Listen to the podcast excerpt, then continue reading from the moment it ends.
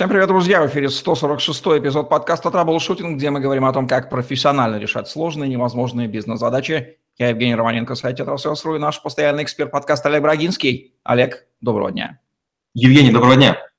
Олег Брагинский, специалист номер один по траблшутингу в России СНГ, гений эффективности по версии СМИ, основатель школы траблшутеров и директор бюро Брагинского, кандидат наук, доцент, автор двух учебников, 10 видеокурсов и более 8 сотен статей, работал в пяти государствах, руководил 190 проектами – в 23 индустриях 46 стран, 20 лет проработал в компаниях Альфа Групп, один из наиболее просматриваемых людей планеты, сети деловых контактов LinkedIn. Словосочетание «охрана труда» знакомо огромному количеству людей. Будем сегодня разбираться с ней, насколько она актуальна сейчас в веке 21, потому что труд, труд человеческий никуда не делся. Олег, что мы будем понимать под охраной труда? Охрана труда – это такое немножко скучное, немножко пыльное словосочетание, но тем не менее это система сохранения жизни и здоровья работников в процессе трудовой деятельности, включающая в себя правовые, социально-экономические, организационные, технические, санитарно-гигиенические, лечебно-профилактические, реабилитационные мероприятия. Рядышком с этим определением нередко вспоминают вредный или опасный производственный фактор, средства индивидуальной или коллективной защиты работников. Обычно в охрану труда входит пять вещей. Это производственная санитария, это гигиена труда, это электробезопасность, пожаробезопасность и безопасная жизнедеятельность. Полагаю, что понятие само эволюционировало последние сто с небольшим лет, когда массовое производство и сосредоточение, с одной стороны, капиталистов с капиталом, с заводами и наемных работников, формирование их как такой социальной группы появилось и стала необходимость урегулирования отношений с ними, профсоюзы и все эти вещи. Так ли это? Абсолютно верно. Я бы отметил еще три, наверное, момента в этой истории. Первое – это отец медицины Гиппократ в свое время уловил связь между легочными заболеваниями и скальной пылью в каменоломнях. И в античном мире передовые представители науки уже осознали понимание рисков, связанных с трудовой деятельностью, необходимостью и целесообразностью предотвращения. А в средние века в Европе уже на разных э, ремеслах выделяли определенные опасности для здоровья. Второе – это то, что церковь очень быстро поняла, что люди, которые занимаются специальными видами работ, в частности, а, золочением куполов церковных, они, к сожалению, очень быстро умирают. Их труд высокооплачиваем, но, как правило, они не доживают до 40 лет. И третье, на государственном уровне впервые об охране труда в России заговорил э, великий Михаил Васильевич Ломоносов в третьей части своей книги «Первые основания металлургии или рудных дел», он говорит про охрану труда горняков, начиная от описания правильной организации подземных работ и меры по их безопасности, и заканчивая характеристикой оградительных сооружений и одежды для рабочих. И впервые звучит его страстный протест против применения на горно-заводских предприятиях детских, детского труда, который калечит психику и здоровье с молоду. В то же время вряд ли стоит э, сужать смысл понятия охраны труда до отношений наемный работник-наниматель. Понятно, что его нужно защищать здесь стороны в неравных позициях. И, наверное, с точки зрения эффективности имеет смысл говорить об охране труда и собственно в том числе. Вот мы сейчас с вами трудимся, и некие принципы охраны труда всяко-всяко надо тоже применять, чтобы нас, например, током не ударило, да, или на нас не, что-нибудь не рухнуло в процессе записи этого подкаста. Абсолютно верно. А, дело в том, что чаще говорят даже про а, охрану территории, а не только вот места рабочего. Например, посетителям молокообрабатывающих предприятий выдают бахилы, халаты и шапочки. А при осмотре строительных объектов вам обязаны давать а, каску. Некоторые производства содержат целые блоки санитарной обработки, обдува, распыления, смазывания, чтобы вы не занесли или, наоборот, не подцепили заразу. Скажем, пиво этого не очень любит. Известно, что охрана труда – это очень законодательно зарегулированная отрасль. Любой руководитель предприятия может часами об этом рассказывать. Здесь больше бюрократии или все-таки здравого смысла? И насколько нормы, разработанные в веке 20 актуальны сейчас в 21 веке, когда профессии-то рождаются на наших глазах? Ну вот, к сожалению, все, что касается, наверное, всяких э, силовых структур и охраны труда, оно кажется таким очень кондовым, сделанным из кирзы, неповоротливым. Законодательство всегда опаздывает э, реагировать на реальную жизнь, но в этом, с другой стороны, нет ничего плохого. Законы государства и одежда бизнесменов должны быть консервативны, иначе в гонке со временем неизменно проиграет здравый смысл. К сожалению, на наших территориях охраной труда занимаются так называемые отставники, люди-галочки, которые крепко ассоциируются с какими-то чек-листами и инспекциями. Устав любой армии, он обычно написан кровью ее бойцов, а закон об охране труда всегда корректируют и подвергают экспертизе после крупных происшествиях, а, происшествий на крупных, на подконтрольных территориях или за рубежом. Стилистика нормативных актов сухая и безжизненна, но предметы сущности заботы этого предмета колоссально важны, как вы уже сказали. Мы понимаем, что в охране труда есть, конечно, что-то от регулирования, что-то от регламентации, что-то от действительной заботы о вверенных, скажем так, материальных и людских ресурсах, как в деревнях была книга учета скота и населения, мы это помним. Реальная мотивация работодателя к охране труда – это чтобы не наказали или все-таки забота об эффективности, чтобы они лучше трудились? По-разному. Дело в том, что есть люди, которые боятся ответственности руководителей, и поэтому они стараются любым способом защититься и предохраниться из серии, чтобы не сесть. Это избегание ответственности. И второй вариант, есть люди, которые вышли из этой профессии, сами подвергались риску и не желают видеть смертей или увечий, которые уже случались на их веку. Какие действия и мероприятия в целом входят в комплекс мероприятий по охране труда? А, наиболее значимые мероприятия по улучшению условий охраны труда и снижению уровней профессиональных рисков – это следующее. Это аттестация рабочих мест по условиям труда, оценка уровня профессиональных рисков. Это обеспечение работников, занятых на вредных производствах, специальной одежды, обувью и средствами индивидуальной защиты, смывающими и обезвреживающими средствами. Это обучение, инструктаж – проверка знаний по охране труда. Это предварительные профилактические и периодические медицинские осмотры и обследования. Это устройство новых и модернизация существующих средств коллективной защиты работников от воздействия вредных и опасных производственных факторов. Это внедрение систем контроля автоматического а, за уровнями опасных и вредных факторов на рабочих местах.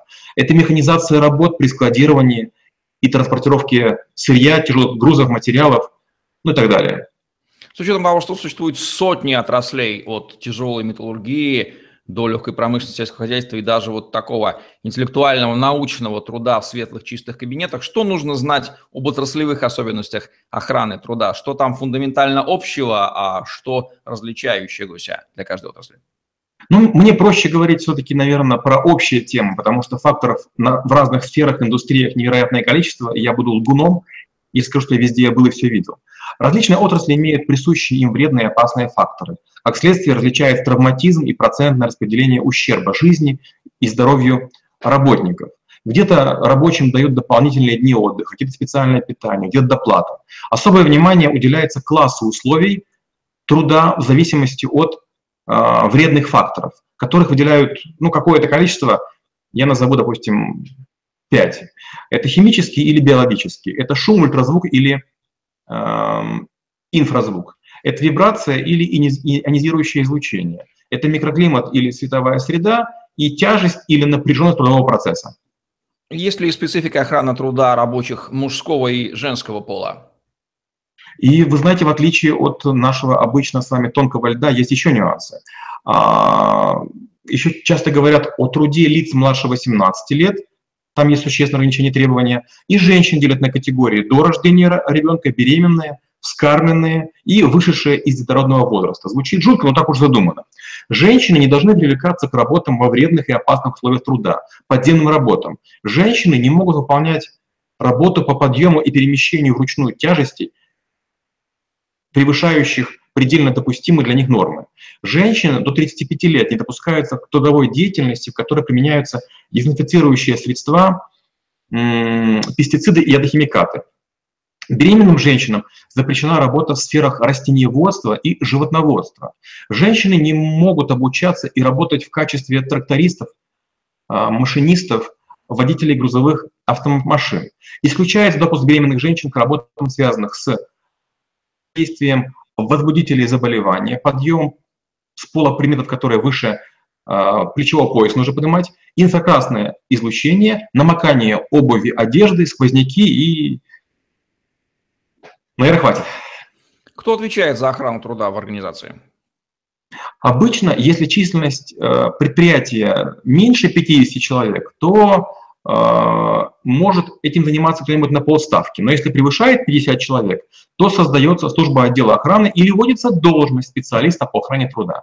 При отсутствии у работодателя службы охраны труда или специалиста по охране труда их функции вынужден выполнять сам работодатель. Это или лично предприниматель индивидуальный, либо руководитель предприятия. Но обычно, когда об этом люди узнают, они говорят, нет, нет, только не я, и быстренько кого-то назначают.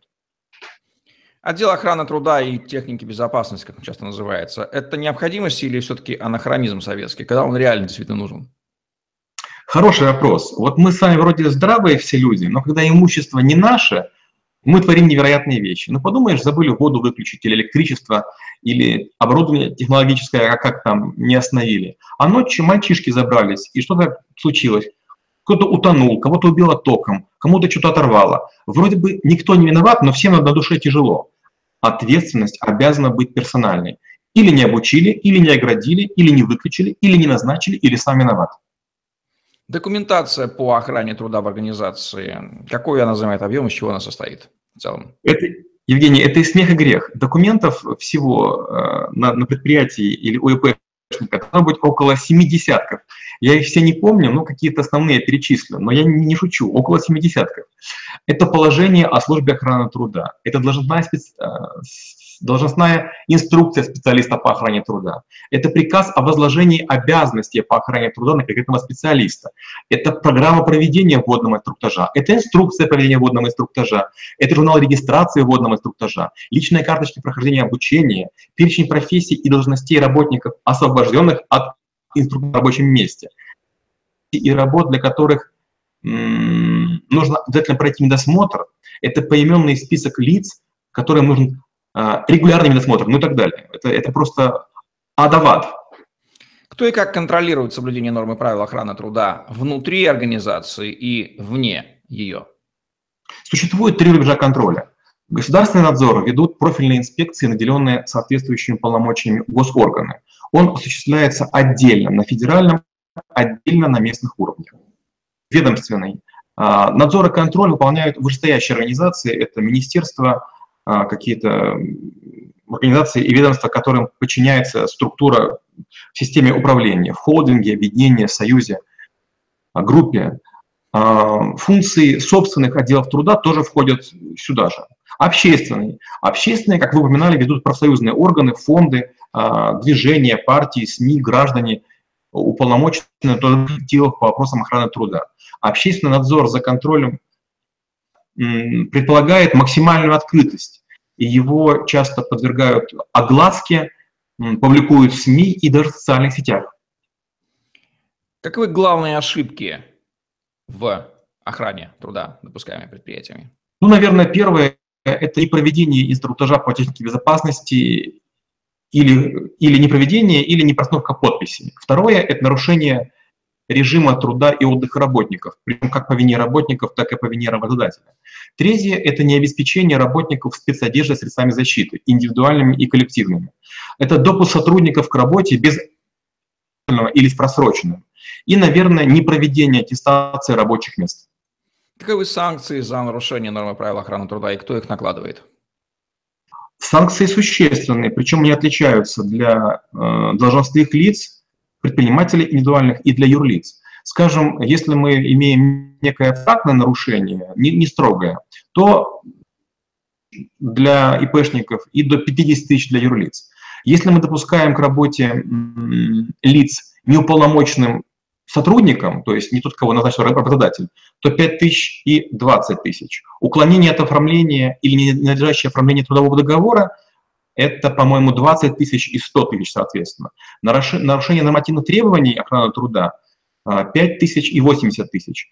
Нарушение порядка проведения специальной оценки условий труда на рабочем месте или ее непроведение 10 тысяч и 80 тысяч. Чаще всего штрафы налагает трудовая инспекция. Правда, в последнее время все чаще под нажимом местных администраций. Очевидно, что охрана труда – это огромный корпус знаний, которые нужно знать, применять, контролировать соблюдение. Как обучаться всему этому делу и на теоретическом, и на практическом уровне? Ну, наверное, все-таки это, вы правильно говорите, деятельность очень специфическая, и ей лучше учиться или переучиваться. Вузы где-то можно пройти. Это Академия гражданской защиты МЧС. Это Академия государственной противоправной службы. Это Московский государственный э, университет технологии управления. Это Национальный ядерный университет. Это Национальный исследовательский университет. Как ситуация с охраной труда связана с таким фактором, кто является собственником организации? Допустим, частный отечественный акционер-предприниматель, иностранный частный акционер или, может быть, государство. Как будет выглядеть разница? Иностранцы на чужих территориях крайне ответственны, может даже более серьезны охране труда, чем на, на своих территориях. Особенно акционерное общество, чьи акции котируются на биржах. Потому что негативные слухи могут существенно и в раз опустить стоимость акций. Поэтому создается обязательная парадная показная безопасности труда. Она крайне выпячивается, декларируется и освещается в СМИ. Как мы уже говорили, частники, которые вышли из недр профессии, тоже озабочены отсутствием смертей и травматизма, поэтому закупают добровольные средства защиты, настаивают на их использовании, хотя это могут быть списанные, бэушные или не вполне подходящие средства защиты. Ну а, естественно, начинающие предприниматели, стартаперы и так далее, с чем бы ни работали, с какими ядами, с какими бы радиациями, излучениями, электричеством, они, как правило, этим пренебрегают, подшучивают, ну и заканчиваются по-разному. Ну и на государственных предприятиях там ситуация может быть тоже, видимо, самая-самая разная. Абсолютно верно. Если предприятие старое и убыточное, то там есть некие даже такие замаливальщики, люди, которые ходят по семьям и объясняют, что, понимаете, ваш Вася сам виноват. К сожалению, человека могут влить водку в горло для того, чтобы он пьяным оказался. Ну, то есть пытаются замылить, спрятать под ковер несчастные случаи вместо того, чтобы совершенствовать средства защиты. Очевидно, что охрана труда, по уму, если делается, она вещь очень затратная, конечно, это издержки, и понятна мотивация не самого добросовестного работодателя часто избежать этих мероприятий. Насколько коррумпирована эта сфера и где вопрос охраны труда решается просто взятками соответствующим проверяющим, и ситуация с охраной труда там действительно аховая? Есть такое понятие «доступность к СМИ». Если вы имеете выход на СМИ, то вы из любой ситуации можете сделать любую. А если, скажем, какая-то компания начинает окружающую среду, при этом, скажем, страдают рабочие или э, их члены семей, то это замалчивается. Поэтому взятки начинаются всегда, когда есть какое-то нарушение. Заканчивается дело плохо только в том случае, если вмешивается пресса, антикоррупционные какие-то комитеты или начинаются расследования государственного уровня. Но, к сожалению, гигантское количество людей помирает, травится и калечится только потому, что мы пытаемся это каким-то образом некрасивым решить. И это характерно для всех стран, наверное, кроме стран первого мира, кроме, наверное, Японии, Америки, э, Германии, Австрии, Каковы особенности страновые охраны труда, вот кроме постсоветских стран, они нуждаются в отдельном рассмотрении? Но самое интересное охрана труда – это в Азии. Например, вы можете увидеть индуса, у которого наворочена такая большущая, большущая челма, ему положена по религии, а сверху как-нибудь так сбоку надета каска. Каска положена, чтобы была, она есть, но только в этом никакого нет. Опять же, часто бывают защитные стекла а, в автомобилях или сетки заменяют картонками с дырочками. А вместо, опять же, стекол бывает используется пленка и так далее. Но вот чем беднее страна, тем ужасающее. Знаете, такое чувство, есть такая фраза «техника в руках дикаря». То есть защитные элементы нередко снимают, скажем, для того, чтобы повысить мощность а, оборудования. То есть снимают все, что только можно, чтобы потреблял а, меньше энергии или бензина, или дизеля аппарат. Он ездит, ну и слава богу, охрана труда, на нее можно забить. Какова ситуация с охраной труда в постсоветских странах и в каких отраслях наихудшее положение вещей? Ну, например, гастарбайтеры на стройках. Там, по-моему, вообще никакой охраны труда в принципе нет. Что еще, что и как, где обстоят дела? Вы правильно говорите. Вот я неоднократно был на, на шахтах, и те шахты, на которые вводят э, банкиров или кредиторов, инвесторов, это обычно прилизанные шахты, обычно один шурф, один спуск. Там более-менее прилизанные такие потемкинские шахтеры, не очень черные, оборудование, на котором надписи читающие, читаемые. Но время от времени какие-то шахты заваливаются, и это абсолютно страшно. То есть стройки, шахты. И третье, о чем бы я рассказал, наверное, это металлургическое производство. Как-то я был во время одного корпоративного конфликта на этом предприятии, и прямо при мне расплавленную лаву пустили на пол, где стоял живой человек. Он и просто исчез вообще. Не знаю, это было актом запугивания меня или оплошностью, но на меня это произвело колоссальное впечатление. Кейсы из вашей практики, вот один вы уже рассказали, конечно, даже себе представить это сложно. Несколько еще приведите пример позитивных, где, например, охрана труда спасала жизнь, или вот такого рода негативных, когда об охране труда даже речь не шла, и люди прям погибали на глазах. Был случай, после которого я прямо примчался после командировки и стал читать книгу «Нефть» или «Добыча». А, почему? Потому что случай был в Африке. Территорию, и вдруг оттуда хлынула нефть. И как в фильмах, но только в фильмах показывают момент, когда все моются после черной липкой жижи, всем весело а в очередном кадре все чистенькие, розовощекенькие, а тут на месте не оказалось средств для отмывки людей и техники. Люди работали в жутчайших условиях. Было стыдно среди них находиться в костюме. Когда я случайно испачкался, полегчало. Другая ситуация была со мной уже буквально недавно.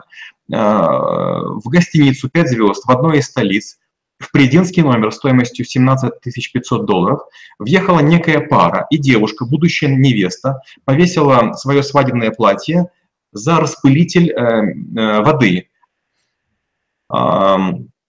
Тот сработал, и было безжалостно залито 5 номеров. Гостиница, конечно, молодцы, они помогли не испортить церемонию молодоженам, но за ремонт деньги потребовали через суд. То есть во втором случае все-таки все сработало. Что способно в действительности мотивировать работодателя соблюдать нормы охраны труда, экономическая мотивация, санкции, контроль общественный какой-то, постоянные тычки со стороны наблюдателей. Ведь действительно мы понимаем, что его мотивация не соблюдать, она высока, всегда так было и так будет. К сожалению, почти ничего. Чем дальше мы продвигаемся в капитализме, чем быстрее технология ускорения, чем больше мы видим всяких ужасных фотографий в сети, тем мы спокойнее к увечьям, ранам и так далее. И даже если отрывают кому-то руку-ногу, то обычно владелец говорит, сколько оторвали? Одну руку? А сколько у меня этих рук? 20 тысяч? Процента сколько? Мало? То же самое касается и жизни. То есть, к сожалению, даже когда человек от перенапряжения умирает на работе, как было в Японии недавно, э, девочка-журналист умерла, ну, все погоревали, но мало что делают, потому что мы говорить к тому, что это был уникальный случай, такое, скорее всего, не повторится. Должен ли наемный работник э, пассивно полагаться на то, что на нем позаботился работодатель, даже если это очевидно не так, и какие, может быть, бытовые элементарные рекомендации для него могут в буквальном смысле спасти ему жизнь, просто чтобы он не делал того, чего не надо делать? Ну вот э, у меня была какая-то компания, и в ней было много программистов, и так получилось, что никого из них ну, фактически я не мог назначить ответственность за охрану труда. И мне вынужденно пришлось пройти это обучение. И с тех пор я к нему отношусь, ну, наверное, столь же скептично, как э, к способу исполнения, но серьезно с точки зрения материала. Поэтому будут такие рекомендации. Первое. Пройдите обучение и проверку знаний по охране труда сами, если этого не хочет делать руководитель, потому что защита утопающих, по сути, ну, ваших рук дело. Второе. Регулярно проверяйте наличие, комплектность и исправность средств индивидуальной защиты. Недавно я летел в самолете с Мальдив, и когда человеку стало плохо, и я стал ему помогать, оказалось, что тонометр находится у бортпроводников в состоянии разобранном, поэтому он, он как бы был некомплектен. Третье. Не скрывайте несчастные случаи. Травма или смерть человека будет напрасной, если из нее не извлекут выводы все, кому э, следует. Четвертое. Требуйте компенсации за вредные условия труда. Это не милость работодателя, а гарантированная законом его обязанность. И пятое. Настаивайте на соблюдении графиков медицинских осмотров. Ну и рекомендации для самих работодателей как будут звучать? Пожалуй, будет только одна. Я расскажу историю. Я работал в одном пафосном здании в Москве, в некой организации, и там были жуткие ступени. Мы все на них очень скользили, и всем было очень тяжело, неприятно заходить. Вроде крутая контора, но какой-то такой вот из-за того, что здание арендное, совершенно жуткие такие каменные волны. И вот в один из дней прокатилась волна слухов, что ассистентка там конкретного человека упала и сломала ребра. И этого директора при всех очень просили сделать так, чтобы он замял это дело. В конце концов, дело замяли, в суд не подали, потом уволили эту ассистентку, уволили этого руководителя и быстренько сделали вот эти ступени, они себе стали идеальными. Не дожидайтесь несчастных случаев. Помните, как э, в каком-то фильме, несчастные случаи на стройке были? Нет, будут. Нужно что-то добавить к этой важной, хоть и скучноватой, и покрытой пылью немножко теме. Вы абсолютно правы. Тема скучная, пыльная, но тем не менее когда возникает некая проблема, она возникает неожиданно. Я живу в неком доме в центре Москвы, и вот рядышком, буквально не через квартал, а непосредственно через дорогу от моего здания, через маленький узкий переулок в две полосы, вспыхнула э, компания, которая находилась в здании соседнем. Когда стали выяснять почему, там всего лишь был э, обогреватель, который привел к тому, что выгорел целый этаж. Будьте внимательны к охране труда и об этом говорите, потому что кто-нибудь забывает какой-то маленький включенный прибор, может быть даже рабочий и новый, но китайский, плохо сделанный и дешевый, и вы можете лишиться всех своих активов, будет уголовное дело, и бизнес будет на серьезно остановлен. И для, для работников. Даже если это не ваше предприятие, не дай бог пострадают ваши личные вещи, ваши коллеги или лично вы. Будьте к этому серьезны, внимательны и обстоятельны. Ну что же, хоть и ситуация с условиями труда, возможно, сейчас гораздо лучше на земном шаре, чем лет сто назад, проблема создания условий, в которых люди, по крайней мере, не, их работа не убивает и не наносит их травм, она всегда была, есть и будет. Где-то нужно относиться к ней философски, ну а где-то как не относиться практически, мы рассказали сегодня в подкасте «Траблшутинг», где мы говорим о том, как профессионально решать сложные невозможные бизнес-задачи. Ставьте лайк, подписывайтесь на YouTube-канал, загляните в другие выпуски подкаста и помните, что если вы смотрите это видео, то их записано гораздо больше, поэтому свяжитесь со мной или Олегом и получите ваши персональные ссылки на просмотр роликов, которые до вас еще никто не видел. Соблюдение вам норм охраны труда. И помните, что эта задача требует ответственности обоих сторон. И беспечность, и пассивность, и невежество здесь не самые лучшие союзники. Удачи вам. Всем пока. Спасибо и до встречи через неделю.